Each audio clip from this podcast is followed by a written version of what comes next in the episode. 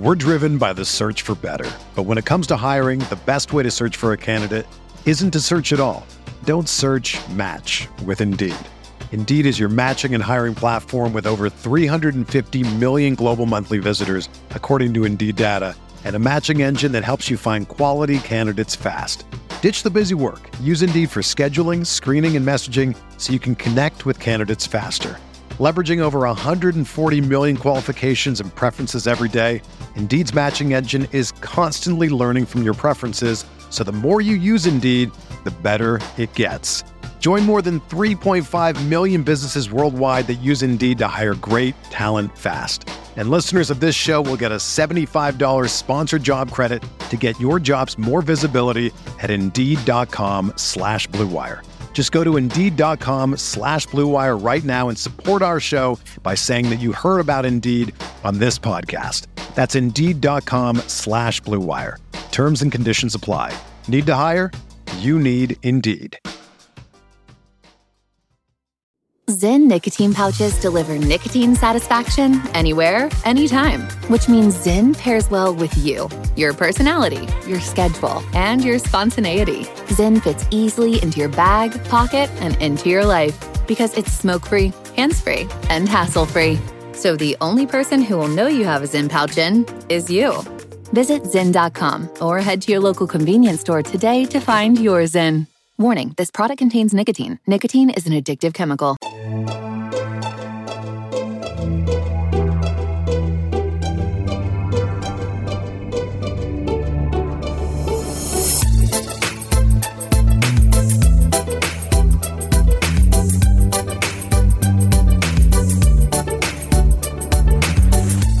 Hey there, Knicks fans. How you doing? Your boy Jonathan Macri with you for another episode of the Knicks Film School podcast. Oh boy, this one was fun. I mean, I, don't get me wrong, I love every episode I record. Uh, I love every guest that we are lucky enough to have on. But uh, Chris Herring, I mean, what more can you say about Chris Herring? Chris Herring, um, obviously covered the team when he was with the Wall Street Journal. He provided a different brand of, of coverage, a different, uh, a unique spin, I would say, on your typical N B A um, coverage of a team that uh, I, I still miss to this day. And I think anyone who read Chris still misses. And obviously since then, he's gone on to do great stuff with five thirty-eight and um, now with, with Sports Illustrated. Um You know, but it's impossible for me anytime I think of Chris to not kind of reminisce about the days that he was covering this team full time and, and obviously miss them. So it was an honor to have Chris Herring on for this episode, um, an episode that is uh, inching us ever closer to episode number four hundred, which I, I have been hinting at for a little while. And that is because, um, well, I know who's going to be on for it, and I'll just, again, say it's it's going to be a pretty good one. Um, but I digress. So Chris Herring came on today to uh, talk about a couple of things. One, um, he has a new book that is coming out in January. Uh, we did not get into the substance of the book because we're going to actually have him on again. That's the plan, at least, uh, when the book comes out. So uh, the book, for anybody who doesn't know, is about the nineteen nineties Knicks. Um, is certainly available for, for pre-order, uh, wherever you are listening to this podcast, whether you got it from, uh, got the link from Twitter, whether you got it from your, your podcast app, wherever, uh, the link to pre-order the book is right in there. And as, uh, Chris says towards the end of the episode, uh, pre-orders help when you're, when you're, you know, an author and you're, you're trying to get onto things like bestseller lists and, and what have you. So if you have not already pre-ordered Chris Herring's, um, upcoming, uh, Knicks book, uh, please do so. Um, especially since it's going to be awesome. So we talked about, uh, instead of the actual content of the book, uh, we talked about kind of his process writing it and where he started and how he went about things and just kind of what the last year um, and change has been like for him as he's uh, attempted to toe the line between, you know, full-time N B A writer and also uh, writing a book about a team that played nearly uh, thirty years ago. Um, and it was really insightful to hear about that process and to get some insight from one of the very best in the business. Um, I should probably say the name of the book. The name of the book is Blood in the Garden. Uh, so if you're looking to pre-order, you could just, you know, Google Chris Herring Nick's book, Google Blood in the Garden, Garden, whatever, you'll you'll find it. Um, we also talked about these Knicks and the current N B A, and uh, didn't spend as much time on that uh, as we probably would have liked, but uh, you know, he has stuff to do, I have stuff to do. Um, but he gave some really fantastic insight, I think, on this year's team, and more importantly than that, uh, I think he gave some great tidbits on, on his opinion on the state of the franchise, because, you know, Chris, if you've ever lis- listened to him, um, really on any podcast, but like especially on like The Low Post, talking to Zach, like he has some really spot on big picture thoughts about the league and specific teams in the league and franchises and where they are. And uh, I thought he was uh, very insightful in what he offered on the Knicks, both moving forward and and this year's team and where they are and, and where they could go. So um, all around, really great conversation with Chris Herring. As far as other stuff going on right now, it, you know, there's not much. Mitch still isn't back. Uh, he's uh, Mitchell Robinson is is not a full practice participant. The latest word we have is that uh, he. Uh, they're, I guess they haven't really said if he's going to be ready for the start of the season. So, you know, put that on the back burner. But other than that, everything is, you know, kind of full steam ahead for the Knicks. No, no setbacks, no, no nothing in, in terms of anything there, uh, which is good. I mean, it's training camp. No news is good news. Um, so on that note, um, I'm going to uh, stop talking and uh, let you hear my conversation with the one and only Chris Herring. Joining me now, um, you know what? I'm just I'm just going to refer to him how Zach Lowe refers to him on his podcast. He is the people's champ. I mean, there are other people that may think they are the people's champ. They're not the people's champ. Chris Herring of Sports Illustrated is the people's champ. Um, hello, Chris. How are you? I'm really appreciative of that. I don't know how to take it, but I, I'll say thank you. But uh, I'm I'm okay. How are you? I love making other people, because I'm I get uncomfortable, really uncomfortable, when people throw like compliments at me that are like a little over the top. So it's just my way of of dealing with that is to do the exact same thing to other people who may be even more uncomfortable with it than I am. So you got me dead to rights in that in that sense. I'm, I'm extremely uncomfortable, but thank you.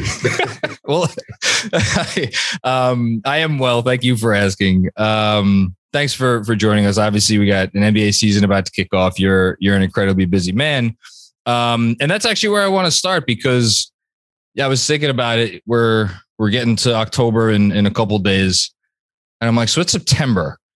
A year ago in September, we were, there was a basketball season going on, and then it stopped.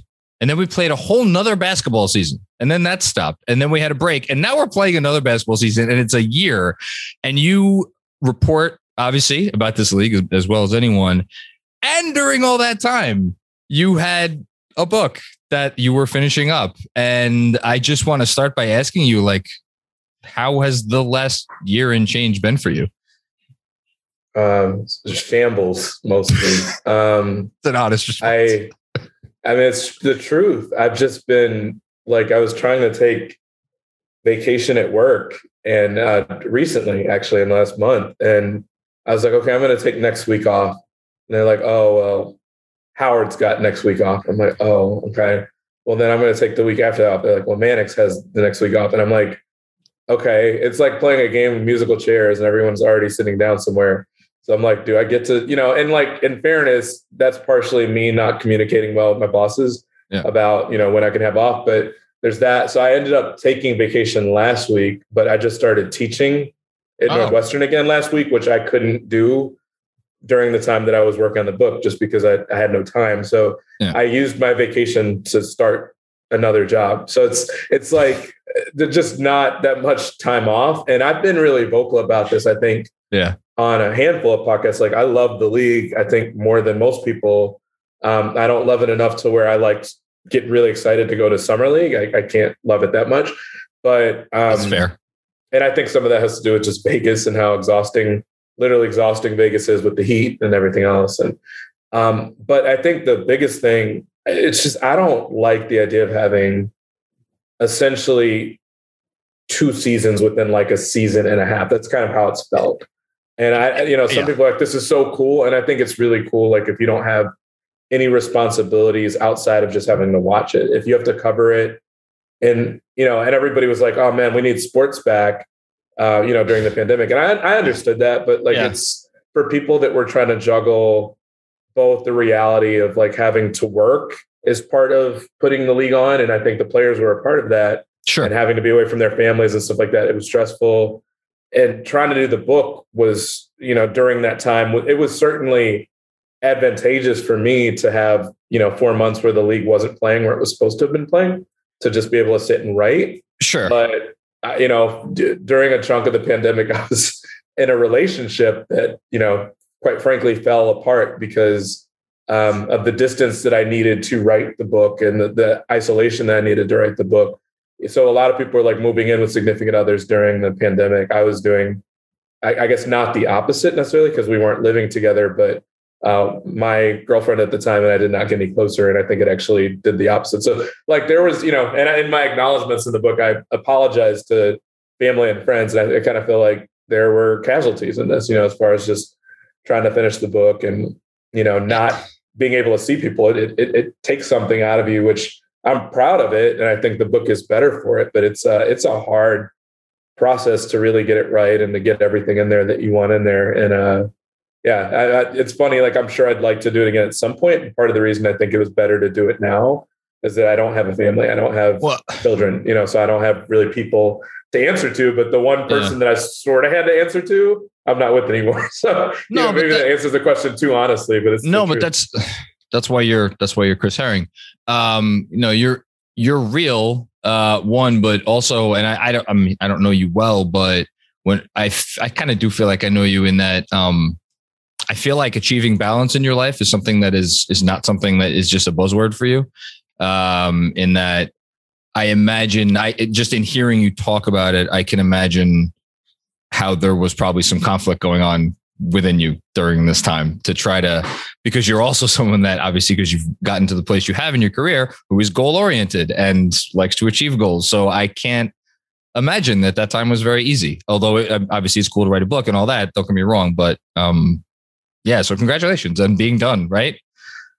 No, I appreciate that. I've, I'm, I've never been more proud of anything. Um, you know, I'm so hopeful, not just for the book, but for the things that, you know, hopefully will happen because of the book and things that can be done with the book, you know, on maybe a bigger scale. Um, I'm, Whoa. I'm, I'm great. I'm grateful that I had the opportunity to do it. And, um, you know, I'm, I'm really, really hopeful. I mean, obviously Knick fans know I've got a big place in my heart for them. And uh, I'm hopeful that, For, for people that watch those teams and, you know, bled and lived and died with those teams, that they'll feel like it, not only that they get to read something about those teams, but that they learn something new about them. Because I, I I always read reviews of books and Amazon reviews, and you see the ones that are like, this is just a rehash. And like, I was determined to not have folks say that about this. I, I, I felt like I spent a lot of time trying to, you know, talk to people about stuff that wasn't in the news clippings or, you know, that wasn't part sure. of the narrative at the time. And so I'm hopeful that that comes across, because I don't, you never want to work on something for two and a half years and then feel like everybody's like, I've read this already. You know, it's just no. the worst. It would be the worst feeling if it happens. So I hope it's not that. I mean, I'm I, not having read it. I, uh, I could say pretty confidently that that will not be uh, the feeling anyone gets. But I, I also just wonder again, um, hearing you talk about this, it, it must be tempting. Because, and again, we don't have to talk about it too, too much, but I imagine writing a book is hard and you run into dead ends, and those dead ends get incredibly frustrating. And I imagine there are points in time where it could be very tempting to feel like, well, I've done so much in this area, or I've done so much digging, and I could j- like, it's fine. Like, it's fine. I could end this at this thing at this point, but to then push beyond that when, correct me if I'm wrong, no one knows if you're pushing beyond that point except you. Right. Am I right about this?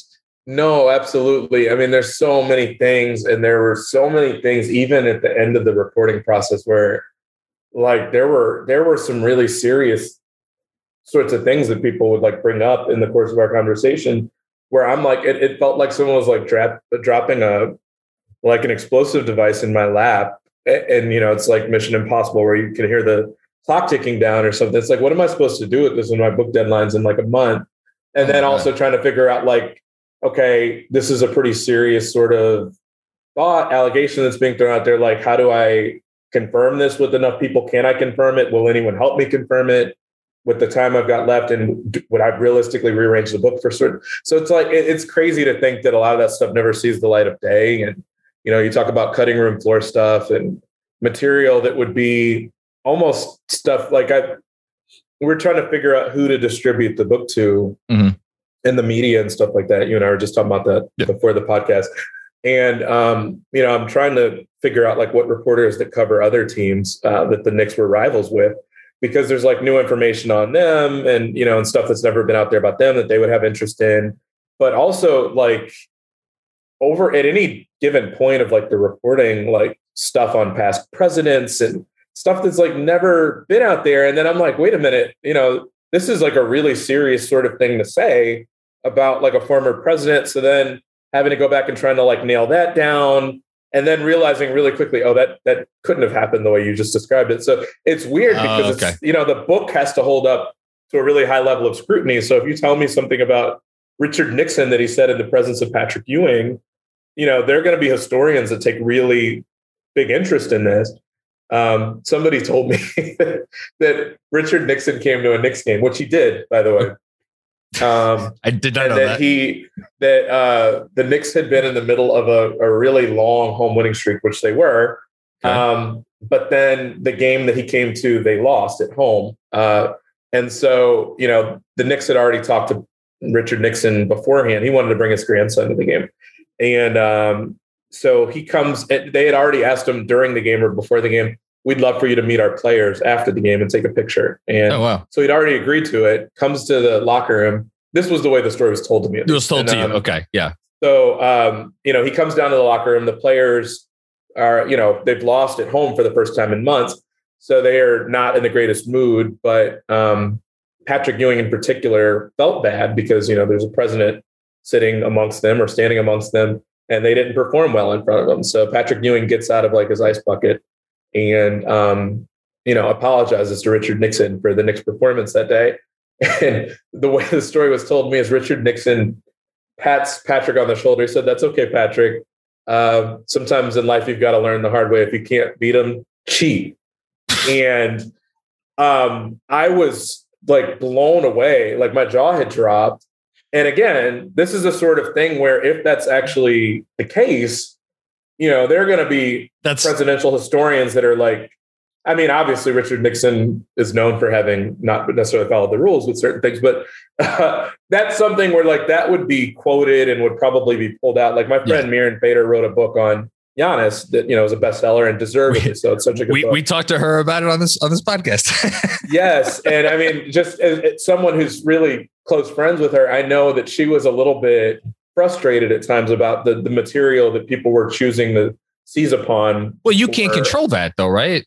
You can't control it at all, but they were so much more focused on like Jason Kidd and the Android yeah. detail about yep. how, you know, Kidd, you know, essentially sent somebody home or punished someone or yelled at someone for not being part of the iPhone group. And it got aggregated repeatedly. And I'm like, well, I know that would happen with this Nixon detail um, because there would be politics people that would, would seize upon that. Yeah, sure. Who gives a damn about the Knicks? But like Richard Nixon was encouraging someone else to cheat.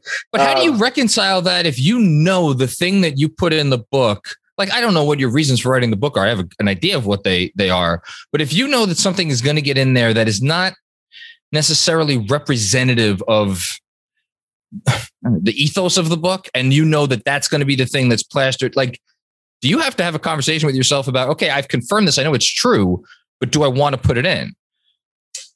Um, I, I think you probably have to put elements of something in, but you can't, you don't want to, it's how it's more like how much attention do you pay to it?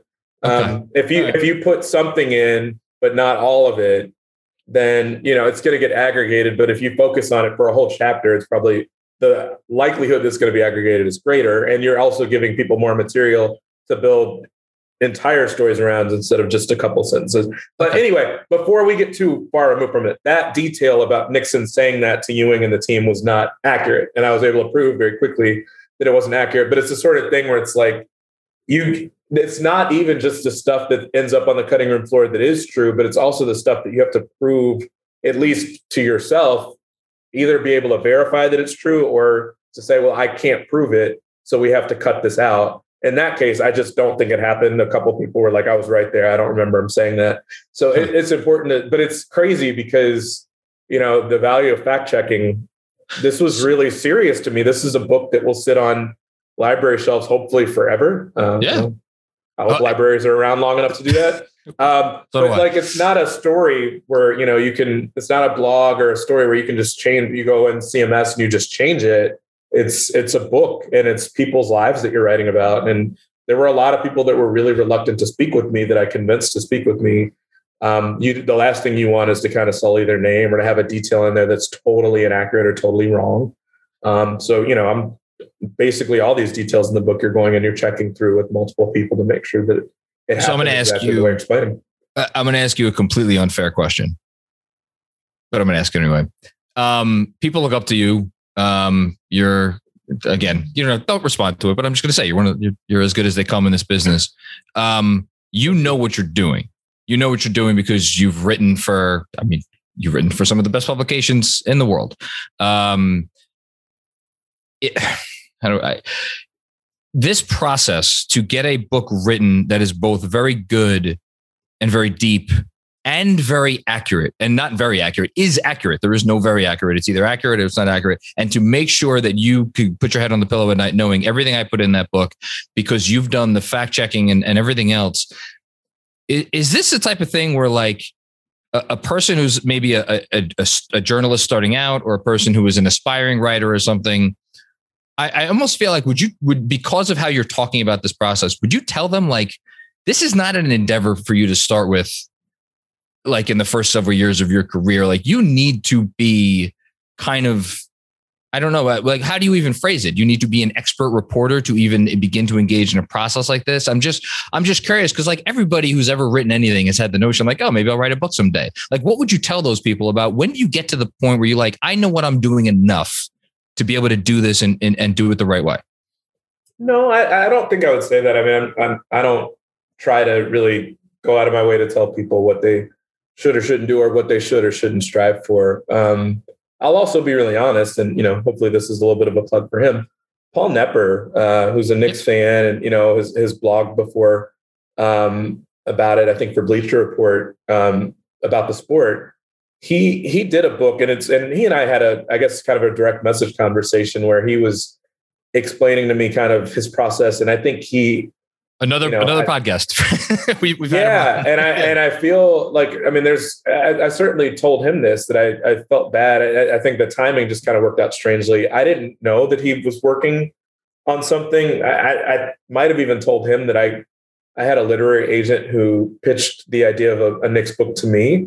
Okay. Um, at one point, I didn't have the idea initially, and um, he pitched the idea to me, and was like, you know, I've already talked to plenty of publishers that would have a big interest in a Knicks book.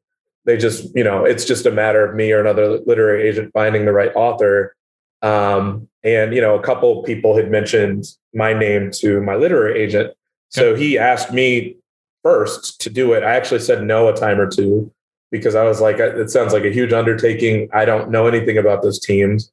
I was five when Pat Riley got hired. So I was actually four when Pat Riley got hired. So I wasn't really that intrigued by it at first, just because I was like, I, you know, I don't know anything about that. I'd have to research all day long, you know, for a long time to do it.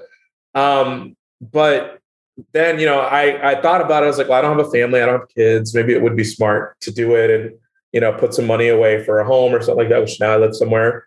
Um, that's not Congratulations. Thank you. Um, but, you know, I agreed to it and we announced the deal. And then I think as I started really researching and really trying to dig in and find contact information for people, I think it was then that I, I would do like Twitter searches for things. And I remember one day coming across, Paul was reaching out to different former players through Twitter. And I remember seeing some of his tweets. I was like, oh shit, he'd already started doing this. Oh, wow. And then when I like would Google it, I'd see that he had, I think on his, his website that he had like an image. And I think at one point, maybe the title of his book was different than what it ended up being. Uh, he, his, the book he ended up writing was called Nixon in the nineties. Yep. Um, but he had a website that like was talking about the fact that a book was coming soon. And so I was like, does he have a publisher? And, you know, I looked at it. So I basically, when he and I talked, I think what ended up happening is that, um, quite frankly, I think what ended up happening is that because I've been in the industry for a while and because I linked up with a, you know, with an agent who's been in the business for a long time, um, we were able to get a book deal. But from the way Paul described it to me, I think that he, first of all, I think that he had started his process already, but I think because he's not, he hasn't been like as entrenched in the industry as I am, yeah. that you probably have to submit more of a finished product to a publisher beforehand. I understand. Um, so when I learned that, I felt horrible because he basically was, I think he would have met with the same people I did to try to sell the book, to sell his version of the book. But I just think that my literary agent kind of pushed me forward in that process first. And because I was a little bit more of a known name, that it, it probably could move faster. But okay. I felt really bad about that. So anyway, I bring all that up to answer your original question. Paul did a really nice job with his book. Um, yeah. Certainly for someone that my, my understanding is his, his background is, a you know, that he's a lawyer. Um, I mean, he did a lot of work. I think he interviewed eighty, ninety people. Um, he unearthed some details that like have not been out there before. Uh, so, I mean, it, I would never say that someone can't do it. I think it's a big undertaking to do it the way he did it. Certainly the way I did it. Um, I do think that it helps to have some, some grounding in journalism. Um, I think more than anything, I think because you're going to get different versions of the same story of how something broke down. I think for me, Even for me, trying to explain like the Pat Riley, Dave Checkitts feud that basically unraveled, yeah. you know, that version of the Knicks. Uh, I still am, you know, kind of scratching my head over certain details of it. I try to explain it the best I can. I okay. try to explain both viewpoints, maybe even a third viewpoint from kind of the Heat side of it. But it's hard, and it's it's you know, and it's something where like I had lawyers read over, you know, every word of what I wrote, not just for that, but the entire book because it's it's complicated and. These are people's lives and you don't want to, and, and particularly, I think the other thing to add about this particular project for me or for Paul, this is stuff that happened twenty, thirty years ago. And so yeah. people's memories are not the sharpest in every case. Um, you're trying to confirm stuff the best you can with multiple people at every turn. But uh, I think it can be done. And you get some people that aren't journalists at all, that are just authors and they really haven't written for newspapers much or haven't written for newspapers in years. And they are still really good at this as far as book writing and just kind of creating, building the drama and building, you know, a certain tone in their writing. So it's doable. I just think it's it's difficult. Um, and it would be difficult for anyone. But you really, you know, I think this was probably the case for Paul. And I know it's the case for me. Um, I was fortunate that, you know, when I was at five thirty-eight, when I was writing this thing, that um, I basically, I was, I had requested essentially a book leave, a leave of absence to oh, write wow. the book. Okay. And they were like, look, if you can just write every now and then, maybe once a week, every now and then, maybe once every two weeks, we can probably live with that and fill in the rest of the gaps for you. Okay. That way you don't have to stop taking a paycheck and we can still have you on the site. We would, you know, that's why we brought you here. Um, you can take the leave if you really need it, but we'd prefer you to stay on. Um, and I said, okay. So I, I kept doing that, but still having to watch a lot of basketball and, you know, yeah. having to watch a lot of basketball for my day job.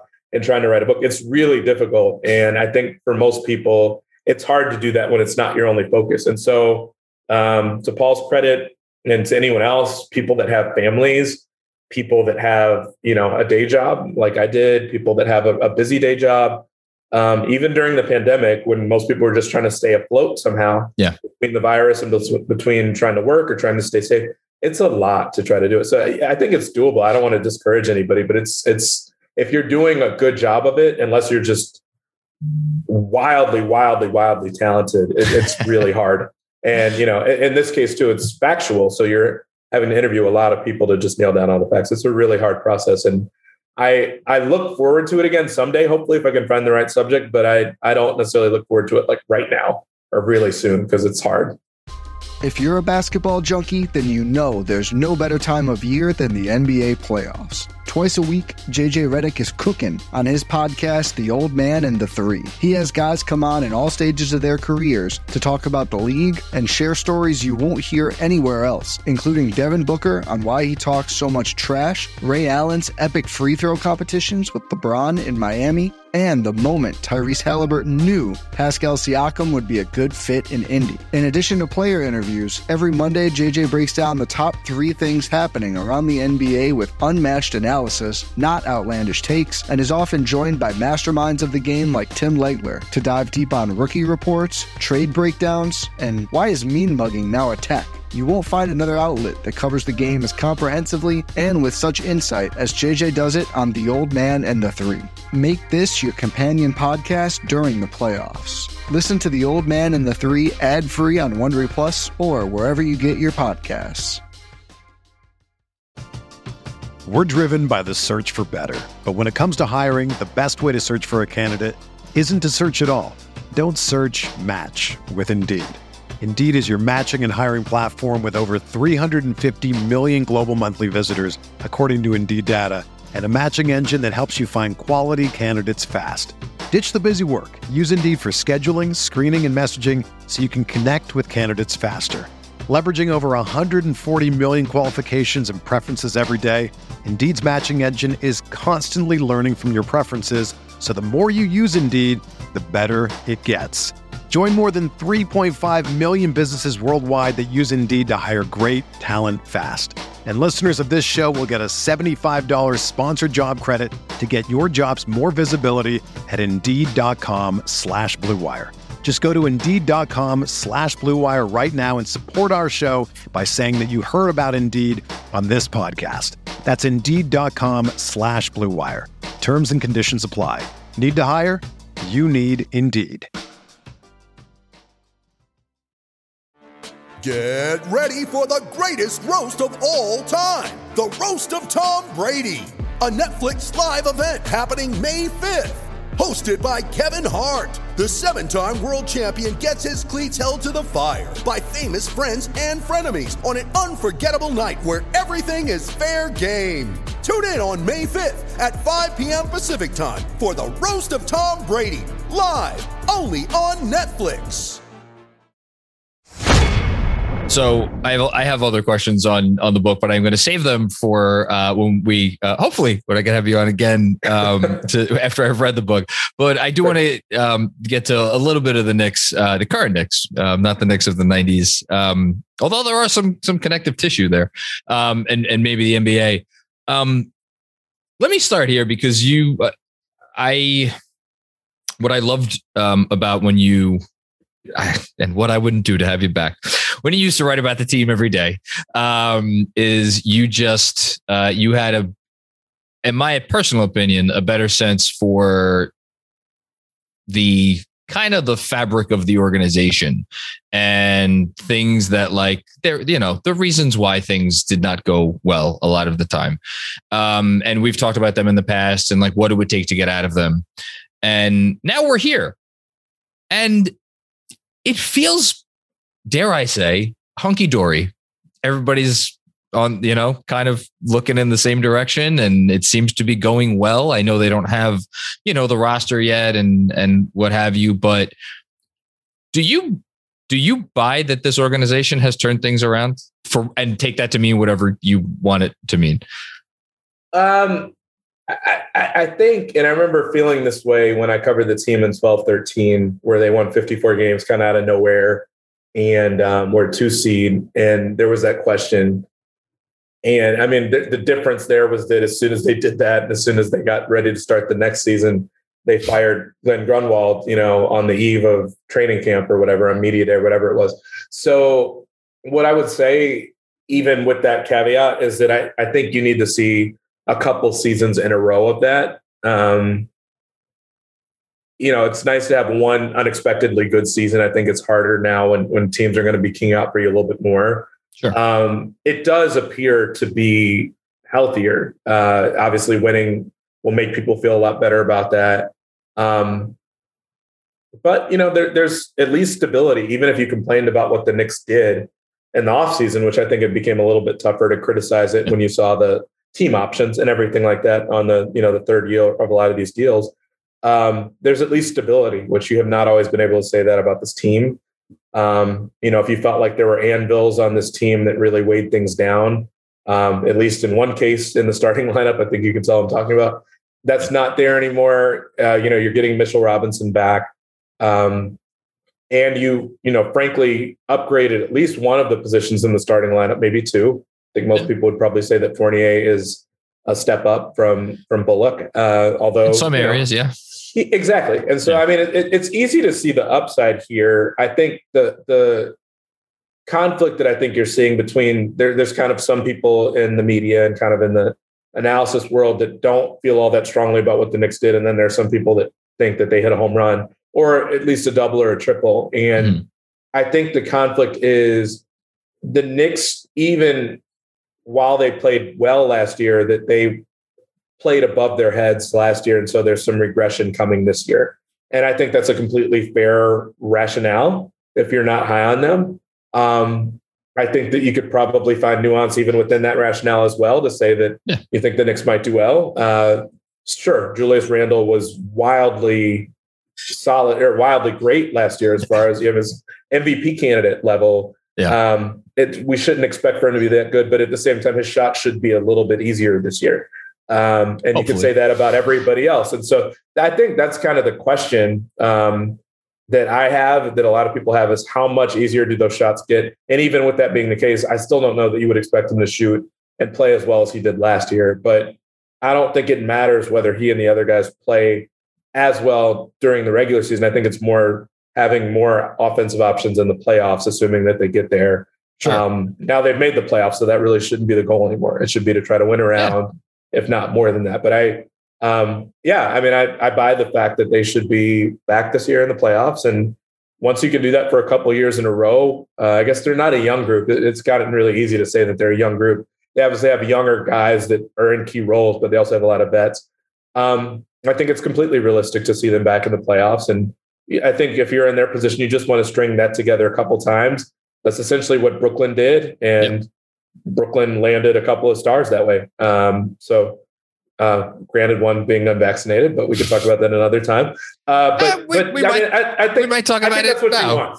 You want. I think that's what you want. By the way, the Knicks being fully vaccinated, it's crazy to think that they're the team that is like not making noise just because, you know, they're not in the news or they're not the overly dramatic story right now. So um, I think that that is a step in a positive direction. I don't know how positive, but I think we'll have a better sense of that by the end of the season.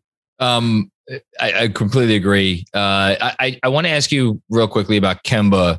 Um, I have, so I, I usually come up with one crazy theory before every season. And this season's crazy theory is that I think um, they should try to play Kemba um, every day, and they should try to play him twenty-two, twenty-four, maybe twenty-six minutes a night, because I obviously did not watch um, a ton of Boston last year, but my understanding from uh, listening to people who report on them and write about them every day is that the inconsistency, him being in, in the lineup, out of the lineup, was really not something that was ideal uh, for them. And wouldn't it be nice if he could just be there every day um, and maybe just lessen those minutes?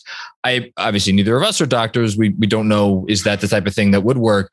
What I'm curious for from you, and to as much as you could shed some light on this, is like, do you have any sense of like how those decisions get made? So you have like a player who's a pretty, pretty prominent player. Like he has his team of people, his agents or whatever. You have the Knicks. Like, is there some kind of like standard way these things happen? Is it, does it change depending on the organization? Like, how do you think, if you, again, to, for whatever insight you could offer, how do you think they'll go about figuring out like, okay, what are we going to do with Kemba this year?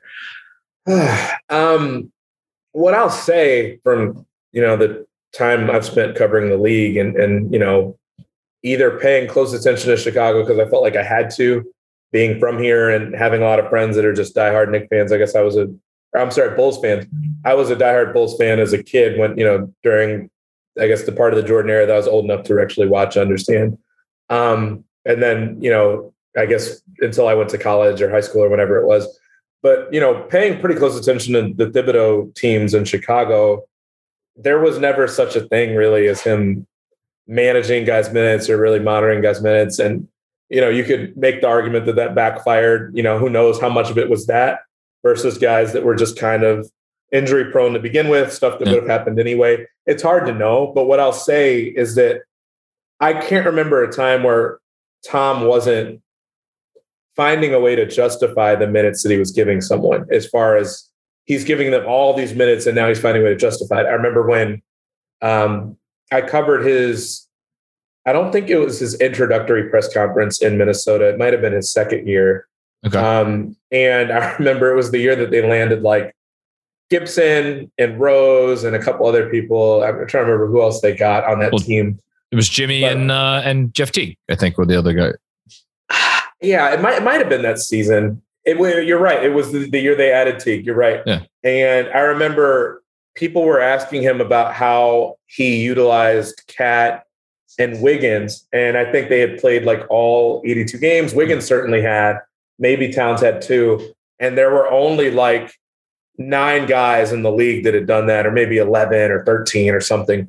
But Tom, instead of Tom saying, you know, yeah, we, we played them a lot of minutes. Obviously, you mentioned how young they were, which yeah. he did that with R J and he did yeah. that with Julius as well. Julius. But then, he, I mean, like, so th- this is the thing, because you get people that are armed with data and use data really well, and they use it to make the point you agree with or that you're more com- compelled to agree with. Tom does that to justify his own thinking. And so I remember when he was asked a question about uh, about Cat and Wiggins, he was like, well, look, they're durable. They're young. They can take it. Their bodies can take it. And, oh, by the way, we signed three of the other nine guys in the league that also played eighty-two, eighty-two games this past season. So we're set. These, our guys can play. We know they can do it. And I'm like, I don't know if that's the way you want to think about this. Like, yes, they're durable. They were durable last year. But does that mean you want to take them out and roll them out eighty-two games? And I think uh, Taj was one of those guys, and he used that as a yeah. talking point. Uh, and it, it showed me how prepared he was to talk about that specific question. So Tom, yes. in my experience, has never been looking to utilize someone less than they're used to being utilized. It's more normally. It's and I well. mean, I know there, I know there was the, the joke made at the media day. Oh, yeah. Kemba, I think it was Mark Berman or someone asked Kemba, how much is he going to play? And he was like, I mean, I guess you would have to ask Tom. And he was like, he's going to play. And it was funny, but it wasn't, I didn't actually see it to be a joke as much as everyone else did. Cause I, I get the impression that he's going to want to run him out there as often as he can. I won't say until someone tells him that he can't necessarily, because I think Kemba may not even want that. And also you have a very capable backup. You've got a couple yes. of capable backups, but I, I, I don't think that he was completely kidding about that. I think he does want to use him as much as he can. I mean, within reason, but I, I don't think he's looking to have Kemba out there for less than twenty-eight, thirty minutes a game. It would be great to see him potentially play twenty-four, twenty-five minutes. Maybe that's a little bit low, but you know, if you've got Rose there, maybe whoever's got the hot hand, yeah. whoever you're finishing games with, to be able to balance that out. But I don't, I don't think Tom's going to do that. I, I, I could be completely wrong. You know, yeah. I haven't covered the team in several years, but I don't think he wants to run anybody out there less. I think he always is looking for a way to try to, you know, give them more minutes. And I think more than likely we see Kemba take certain nights off so that he can play longer minutes than the other nights. That would okay. be my guess if I had to guess. Uh, I, I would, I would bet you a beer if I had any confidence that I was right, but I don't. That's why it's, that's why it's my crazy theory. um, uh, I just a, a couple more, and then and I promise I'm going to get you out of here. Um, You you mentioned him before, or you you implied him before.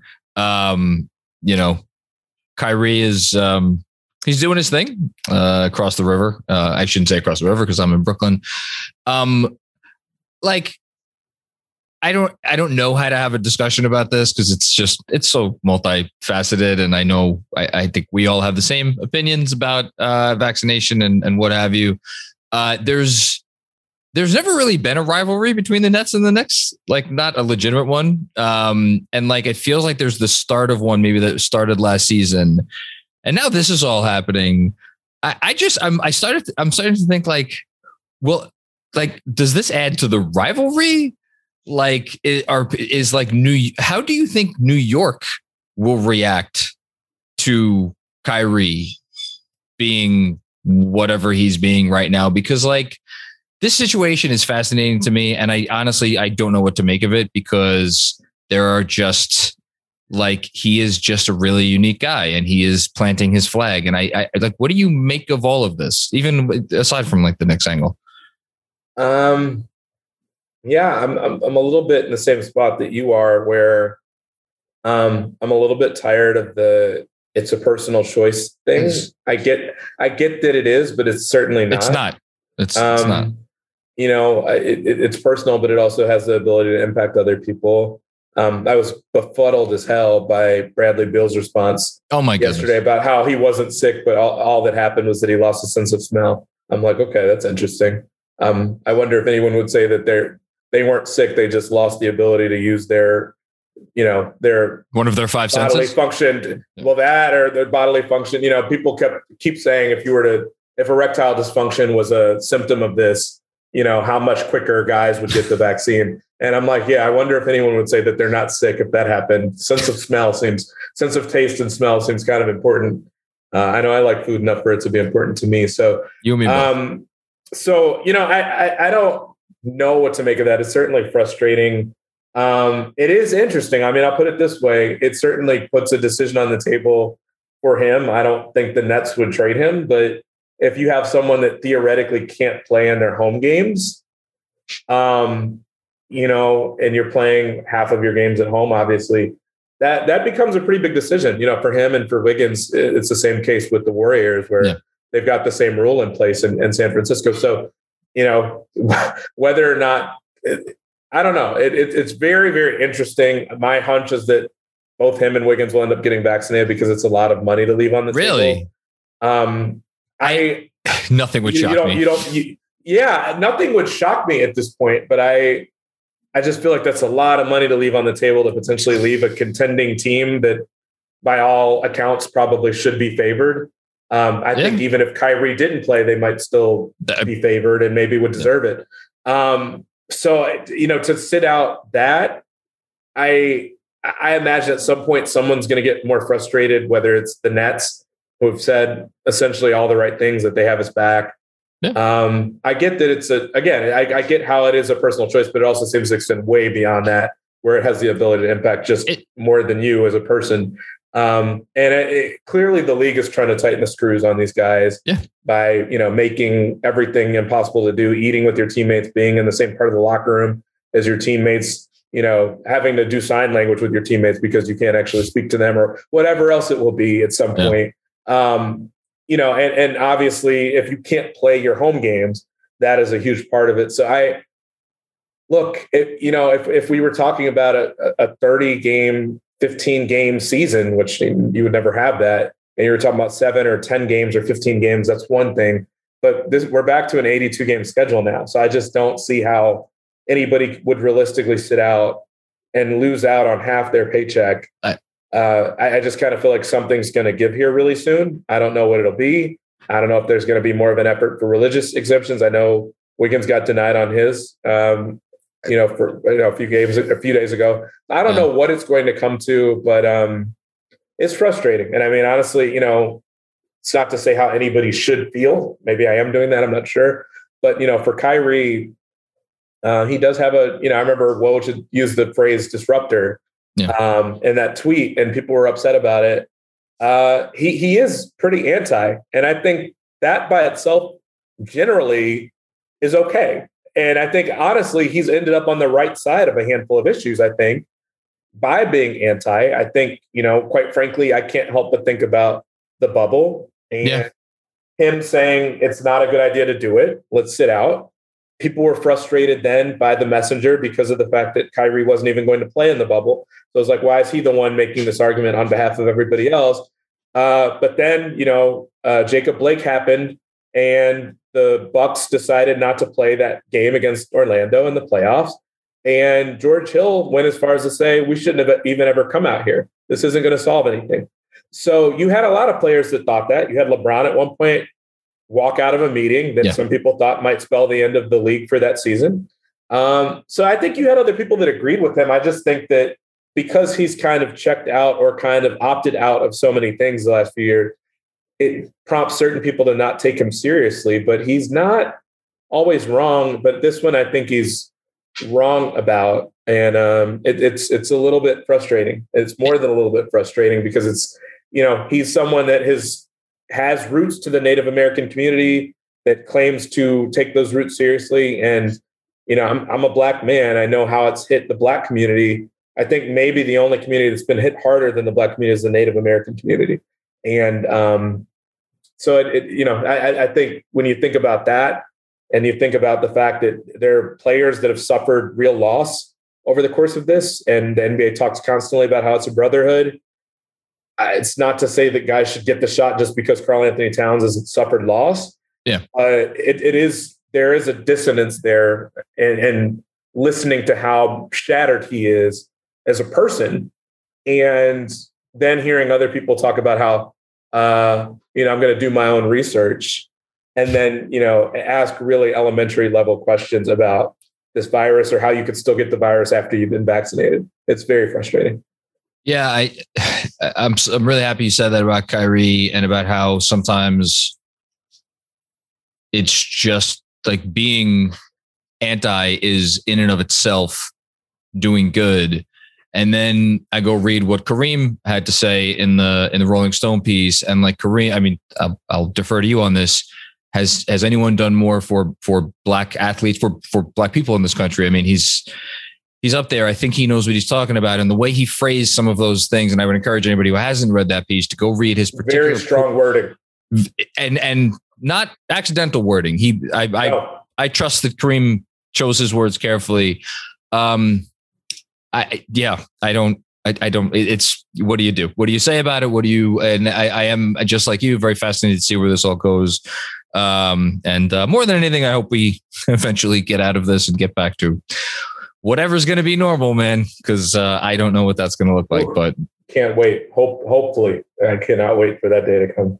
Yeah. Um, I've taken up way too much of your time. Uh, You're before fine. I let you go, um, can you just remind folks at home, A, where they could find you and read your stuff, but probably more importantly, uh, maybe a little bit of information about the book and when it's coming out. Sure. Uh, well, thank you so much again for having me. I always have a good time talking with you guys. Um, I am at uh, Herring, H E R R I N G underscore N B A on Twitter. It's pretty much the only social media I really use to promote my stuff. Me and you um, both. Yeah, I, I need to get better about that, particularly as I got a book coming out. But no, you don't. You don't. You don't need to get better. Twitter's fine. I hope so. Um, so you can find my stuff there. Um, I write for Sports Illustrated. Hopefully, get back to writing pretty soon. I know they need something from me later this week, um, as far as a story. But there's that. Um, I co-host a podcast of my own on Open Floor, um, normally once a week for Sports Illustrated. And as far as the book is concerned, um, it's essentially done at this point. I'm just making final little tweaks and edits to it. Um, it will be out January eighteenth, but would love and encourage anybody that um, that's listening to pre-order it. You know, it it's, sounds like begging a little bit. It probably is that uh, when you pre-order a book, it, it doesn't, you don't actually get charged for it until you actually receive the book, until the day it's out. So the book doesn't come out till January eighteenth of, of next year, a couple months. But um, there's so many people that are like, oh, I'm, I'm just going to wait and buy it in person, which I totally get that. I used to be that person too. But in understanding the book industry more, um, pre-orders, if you had to pick between one and the other, pre-orders are actually probably more helpful to the author that you want to help in a lot of cases, because of the fact that um, the booksellers, everybody from not just Amazon, but but certainly the the brick and mortar stores, Barnes and Noble, the independent stores, they have a better sense of what to stock their shelves with if they see a book is landing a lot of pre-orders. And so oh, wow. Okay. There's a better shot that someone is going to see the book in a bookstore if there are a lot of pre-orders behind it, because they say, oh, a lot of people want to buy this. So let, let's make sure we have a bunch of copies of it ourselves. So it, it, it ends up being really helpful. It doesn't cost anybody anything to, to mark down a pre-order. And then you also get it the day it comes out, you know. So it's it it it seems like a small thing, but it's a massive thing. I think particularly for first time authors like myself, to basically get off on a good foot. Um, so people have asked me that question. It's it's wildly helpful. Any support that people lend is greatly appreciated. Um, hopefully the fans that listen to you guys know that I uh, have great respect for you all. I've always loved oh. dealing with you all for the most part. And um, so I appreciate all the support that people have already lent. You know, I feel like it also feels guilty why I need to tap into the other social media sites. I, I also feel like people on Twitter, like, we know your book is coming out. We know, we've seen you tweet about it. Uh, so I need to start hitting up people on other sites, but it's, it's been the, the reception has been wonderful. And these are people that haven't even read the book yet. So I'm hoping that it resonates with them when they get a chance to read it, but I'm already grateful for the support that I've already gotten for it. So thank you for giving me a chance to plug in and talk about it. Absolutely. My pleasure. Uh, cannot wait to read it. Uh, Blood in the Garden uh, is the name. Uh, it is, oof, goodness. It's been tabbed on my, on my, in my mental list for a while. Um, ladies and gentlemen, Chris Herring. All right. I hope you enjoyed that spot with Chris. Uh, Chris is the best. He really is. There is, again, I, I don't know if there's a nicer person in sports media. Uh, there's certainly very few people out there who are better at what they do. Chris is amazing. Uh, last plug for this. If you have not already pre-ordered the book, uh, especially after that conversation, I, I hope you would uh, consider doing so. And um, of course, plug for us. If you uh, enjoy the podcast, you want to support what we do here at Knicks Film School, feel free to uh, subscribe it uh, or subscribe to it, rate it, review it, tell your friends, tell your tell your family, tell your tell your pets, uh, tell anyone who can, you know, put in a, a pair of earphones. And uh, anyone who wants to join our Patreon, if you haven't already done so, we just crossed a nice little threshold. Uh, my my producer Andrew Claudio has has informed me, uh, and we're we're keep moving up. And it's amazing that we launched this thing in the off season, and they haven't even played a game, and uh, we have the amount of patrons that we do. So if you want to get on board that, uh, you could just go find that link uh, anywhere you get your content from us, the YouTube channel. Um, you know, anywhere, just go to patreon dot com, you know, type in Knicks Film School. Uh, you get a bonus pod every week, depending on pretty much any tier that you're in, and then uh, some other fun perks as well. So uh, thanks again for listening to another episode, and uh, we will be back with you with our usual Monday spot in a few days.